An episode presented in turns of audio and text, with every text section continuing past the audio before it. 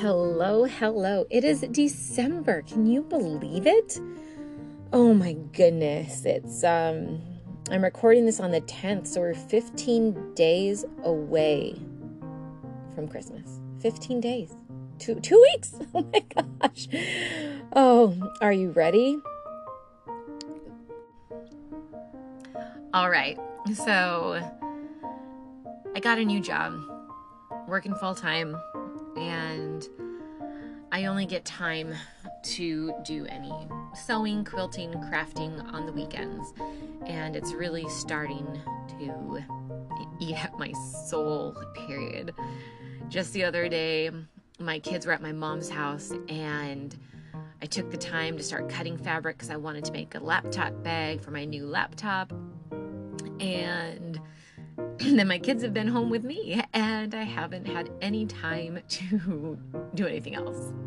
And then I went to order SF 101 interfacing and I ended up ordering like S STF 36 from Pellon and it's like a lightweight fusible.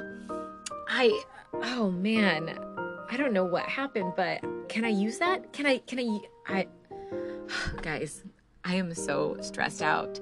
Plus, I also wanted to make teacher gifts, and I have one week to do that. So, I think this weekend's going to be pretty tight between spending tomorrow at my mother in law's and then at my mom's getting a tree, and then Sunday is the only day I get to do anything.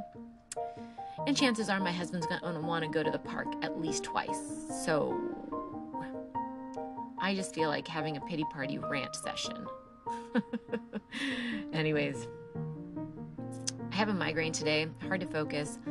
All I want to do is go home and do some sewing. I want to piece some fabric together. I want to quilt a quilt. I want to do all the things. I want to do all the things.